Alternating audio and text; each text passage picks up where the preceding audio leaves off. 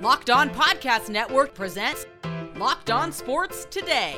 A harrowing event that shook the world of sports occurred on Monday Night Football in Cincinnati as Bills defensive back Damar Hamlin left the stadium in an ambulance. On today's show, we'll unpack the events of the game and the emotions in the stadium. The human side of sports. That's the most important thing right now, and we'll spend most of our time on that today, though we'll still catch you up on all the latest from around the NFL and sports world. I'm Peter Bukowski, starting your day with the can't miss stories and biggest debates in sports. You're locked on sports today. Searching all major sports. Found. Let's start with the biggest story. It was one of the most harrowing things that you will see on a football field. Buffalo Bills defensive back Damar Hamlin makes a tackle, gets up, falls over, and then, as bad as a situation can get on a football field, um, paramedics have to be rushed to his aid. The ambulance on the field, CPR, life saving measures taken. The report as of this recording is that Damar Hamlin is in the hospital, um, that he is, he has a pulse. Uh, but beyond that, we do not have a lot of information about how this all will move forward. We know the Bengals and the Bills did not play on Monday night, the game postponed. We'll see what happens from here. Joining me now from Locked On Bengals, Jake Liskow and Jake. This is this is not a football story right now. This is a personal story. As this was all happening, it's hard to know exactly the the mechanisms here. But what is your reaction to this game being being postponed and and to what we saw on the field? If you're a religious person, thoughts and prayers to Damar Hamlin, to the Buffalo Bills, to the Cincinnati Bengals, to Tee Higgins, to every fan in attendance, to everyone who just went through that. I, I first and foremost is the player's physical Yeah. health, as many have pointed out. I'm not saying anything novel there. Uh, it- it's a bit of a shared trauma experience, and Damar Hamlin is at the center of it, and that's where all the attention rightly is. If you need someone to talk to, talk to that person. If you can support someone, support that person. As far as the football mechanics of it, what will the NFL do? I, I have no idea, to be honest. We've never seen, I've never seen something like this happen. I hope we never see something like this happen again. It's it's very secondary. That's that's the overall thought. Yeah, and and you know this is uh, uh, I think in the moment, um, all of us watching it, and and you know, I I I can hear the emotion in your voice, and I, I share um, that same thing. I, I was I was recording my show for Locked On Packers earlier, and was struggling to get through an open because it is the kind of thing when you when you talk about sports, this is not something that that ever feels like a possibility, even if it is. In this case, unfortunately, a possibility. When when we're waiting there watching going what is going to happen with the league? We we have this moment where we think they might send them back out there. From a mechanics standpoint did you what did you think of the way the NFL um, decided okay ultimately let's talk to the teams and let's get this figured out did like the the the decision making process here what is your impression of that I don't think we have enough information, to be honest, Peter. We Yeah. don't really know from the outside what exactly happened. The appearances are, if you wanted to spin a story, that the NFL told these teams, we're going to try to keep playing. The coaches intervened. The coaches talked to the league office in addition to a league official who was in the stadium, and they decided to, to stop playing the football game. The NFL being a big machine with a lot of red tape, I imagine, needing to make sure both teams are on the same page. I would like to think that this is just a, a slow, uh, the result of the slow movement of that machine. I don't think that we really know enough to to say who made what decision, but I think anyone who saw what happened, football c- couldn't be on their mind in that moment. The idea of these teams continuing to play football. Again, I, I hope that what it was was just the slow machinery of the NFL crossing their T's and dotting their I's and, and getting to the right decision. It was pretty obvious. You you looked at the the player reaction, the Bills, and and you know the, the Bengals uh, coaches. This was, uh, as I mentioned at the open, a, a harrowing scene to be a part of do you think there are there are things the NFL could could do to to make these situations where you can make a decision a little bit faster? I mean, this is we're all trying to. This is this is so uncharted territory that I, I feel like I'm putting you in an unfair position to even ask you these questions because we we we don't ever have to think about these kinds of things in these situations. I I just feel like the answer was let's just cancel the game and figure it out later. I, I don't know. Is is am I being myopic in that? It's impossible to say. I, I do think that if the NFL has considered this scenario, which they you hope they would honestly would have done. You yeah, you would hope that they would be prepared for something like this. Prepare for the worst, hope for the best, or usually the result is somewhere in the middle. Something like that is a saying, right? But you prepare for it it's it's hard to say. It it we haven't seen something like this. Hopefully, this never happens again. Like I said, and if it does, you, you hope that the league is more prepared with immediately what what needs to happen. is just so so many unknowns. It's it's really hard to say without definitive knowledge of what transpired and and those details are sparse but like I said, you hope it never happens again. You hope that Damar Hamlin is all right.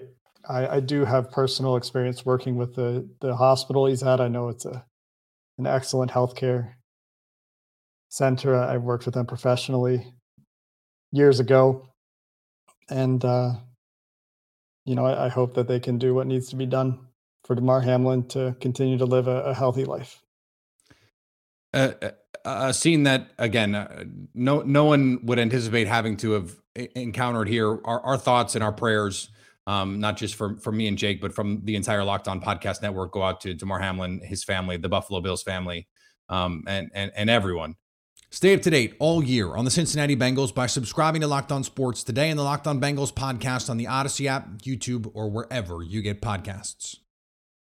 Thanks for making Locked On Sports today your first listen. Coming up, the feeling inside Paycor Stadium was unlike anything Cincinnati has ever felt.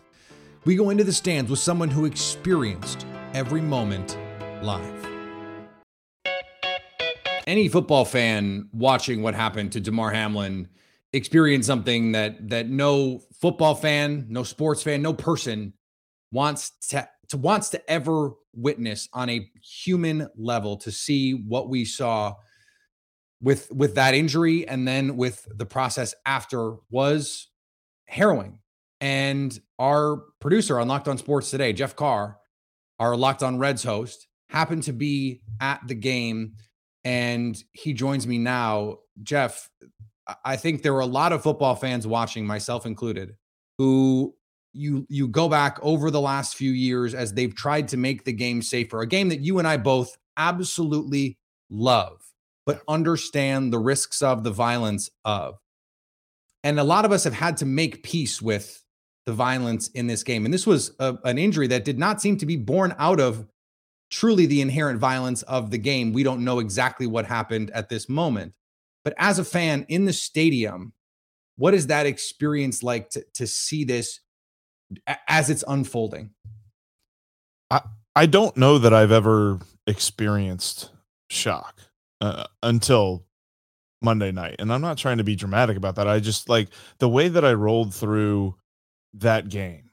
The, emotions were so high. Everybody was so excited to begin the game. I, never heard Paul Brown Paycor Stadium louder than it was for the start of that game. And then for it to turn into a, you could just hear a pin drop to the point that everyone was completely just outside of their jerseys you know i mean there was there was bills fans there was bengals fans that were all talking together we were all very concerned as to what was going on just the overall uh, just shock is the word that i keep coming back to of how we all felt about the game we knew honestly, whenever they brought the ambulance out, that how are we going to play football anymore? The the, the game was superfluous at that point.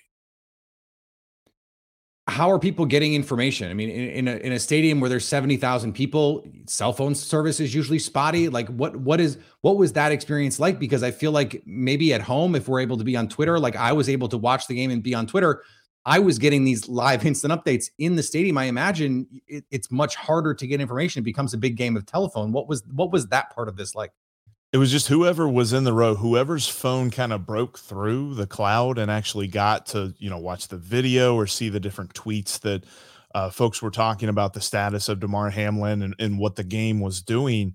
That it, it kind of traveled through as waves. The the entire stadium became a big game of telephone at that point as to who was finding out what when and and you had folks that you know maybe they went off to get concessions and then they came back and then they found out and their shock like everybody experienced it all at certain points and it just it, it, it slowly brought everything out of the stadium and completely shocked us out of thinking that we're there for entertainment like it was at that point the game became so secondary nobody was worried about playoff seeding. And obviously, the Bengals and the Bills were playing a monumentally important game for the AFC playoff picture, but nobody cared about that at that point. So, the way that everyone was able to kind of consume information, it, it just became so not archaic is the word, but almost worrisome the way that you're so used to kind of like you said, having the ability to get that information instantly that when you couldn't,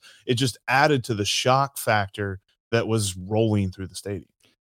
At, at what point did did it make it to the the fans in terms of the perception? Because again, on the TV feed, we can see some of the harrowing things. I mean, the the the idea that CPR is being administered. We find out later that um, AED, which is the the electronic, um, sh- you know, um, facility that allows you to to try and restart someone's heart or jolt someone um th- that was also used at what point do you guys realize that this situation has gone from just a football injury to no they're trying to save damar hamlin's life i know from my perspective we were studying in the south end zone so we were a little bit far off from where the play was happening but when we saw the reactions and i, I can't pinpoint exactly who it was but it was a defensive lineman for the bills when you could see him his body shaking as he was covering his hands or covering his face with his hands I'm like, that is not a reaction that I've ever seen a player have to an, another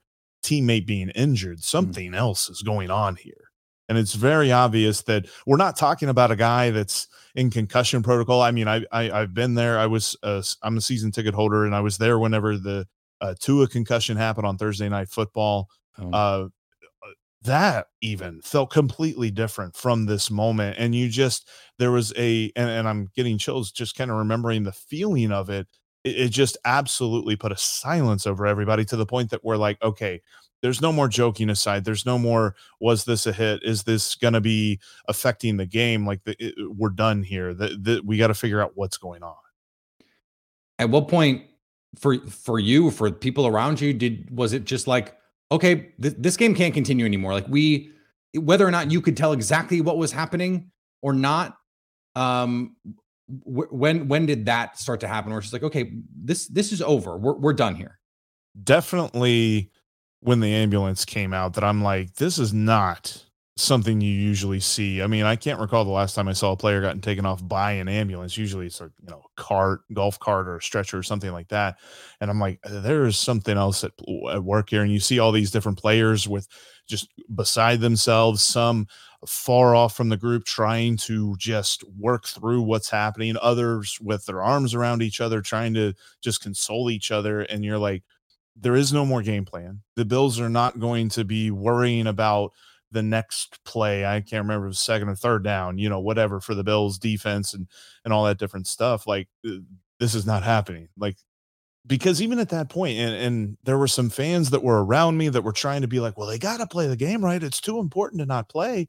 And obviously the game became secondary, but even just working through that thought process, if they had played the game, like this would have felt so strange to see whatever happened after that game because no matter what if it was going to be the best uh, the best uh, football game that you ever did see, that was going to be the first thing that you thought of. Stay up to date all year on the NFL by subscribing to Locked On Sports today and Locked On NFL on the Odyssey app, YouTube, and wherever you get podcasts. Coming up, we take a look at some of the teams whose playoff destinies became clear in Week 17. Now, here's what you need to be locked on today. Tom Brady in the postseason. Name a more iconic duo, or at least a more consistent duo. I'll wait. The man just doesn't miss the playoffs. With a late game comeback on Sunday, the Tampa Bay Buccaneers clinched the fourth seed and the NFC South. The Tampa Bay Buccaneers are NFC South champions back to back years for the first time in franchise history. I am James Yarcho, one of the hosts of Locked On Bucs. and the biggest story in this one isn't that the Buccaneers have won the NFC South. It isn't that the Tampa Bay Buccaneers are going to the playoffs. It is the connection between Tom Brady and Mike Evans getting back on track. Mike Evans extends his NFL record nine consecutive seasons, going over a thousand yards. He needed 83 on the day to reach that mark again this season, and he finished with 207 and a hat trick of touchdowns on 10 receptions. Brady throws for over 400 yards, has the three passing touchdowns to Mike Evans and a rushing one of his own. But that connection that has missed so often this season apparently seems to be right back on track just ahead of the playoffs. And when you potentially have all pro center Ryan Jensen returning to help keep Brady upright, that connection getting hot at this moment could spell trouble for all the teams in the NFC if they have to cross paths with Tampa Bay in the postseason. For more on this and all things Tampa Bay Buccaneers, make sure you check out my co host David Harrison and I five days a week on the Locked On Bucs podcast, part of the Locked On Podcast Network, your team every day. Also coming to a playoff game near you, Brian Daboll and the New York Football Giants. The playoff drought is over as the New York Giants have clinched their first postseason berth since 2016 thanks to their 38 10 win over the Indianapolis Colts Sunday at MetLife Stadium. After the Colts took an early 3 0 lead, it was all Giants. Safety inside linebacker Landon Collins recorded his second career pick six, and quarterback Daniel Jones had an absolute field day, finishing 19 of 24 for 177 yards and two touchdowns, and adding 11 carries for 91 yards and two rushing touchdowns as the Giants posted their first 30 point game in their last 43 tries. Running back Saquon Barkley, who finished with 58 rushing yards on 12 carries, set a new single season career high of 1,312 rushing yards with one game remaining in regular season play. With the win, the Giants have clinched the sixth seed in the NFC playoff tournament and will face the third seeded team, which is currently the San Francisco 49ers, in the first round of the playoffs in two weeks. The Giants will close out the 2022 regular season slate against the Philadelphia Eagles at Philadelphia next week. And while one NFC East team has a playoff ticket punched, another saw their ticket slip away. The Washington Commanders, humbled at home by the Cleveland Browns. To make matters worse, they were eliminated from playoff contention by a Green Bay Packers win.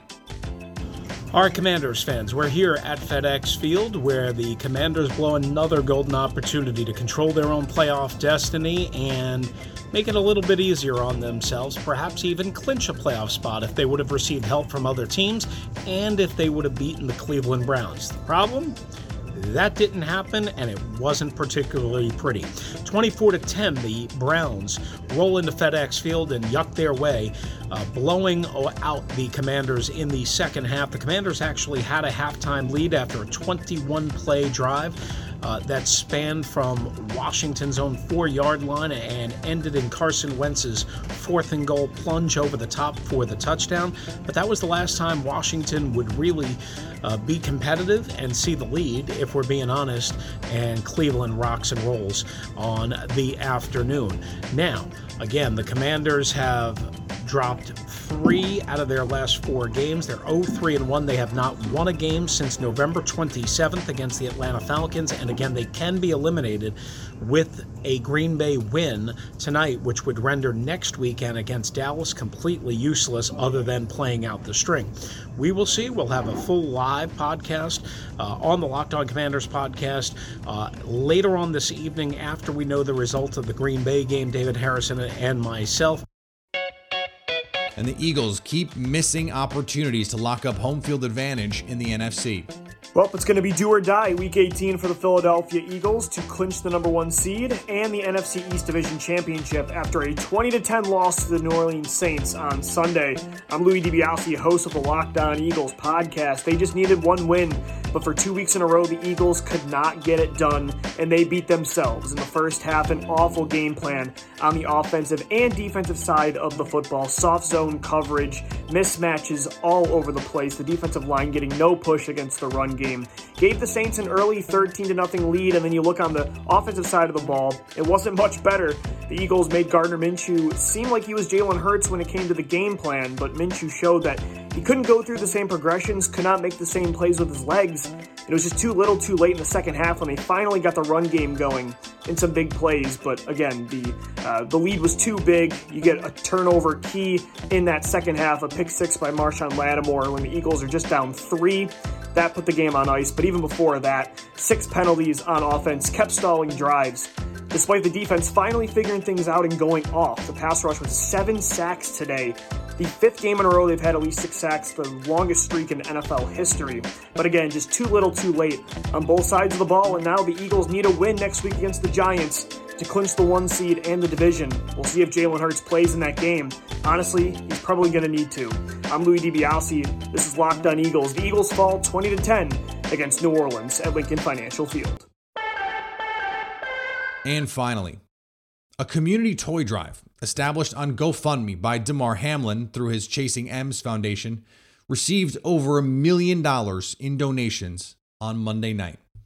There are still reminders of the awesomeness of humanity out there, and we hope that Damar is able to celebrate that awesomeness very soon.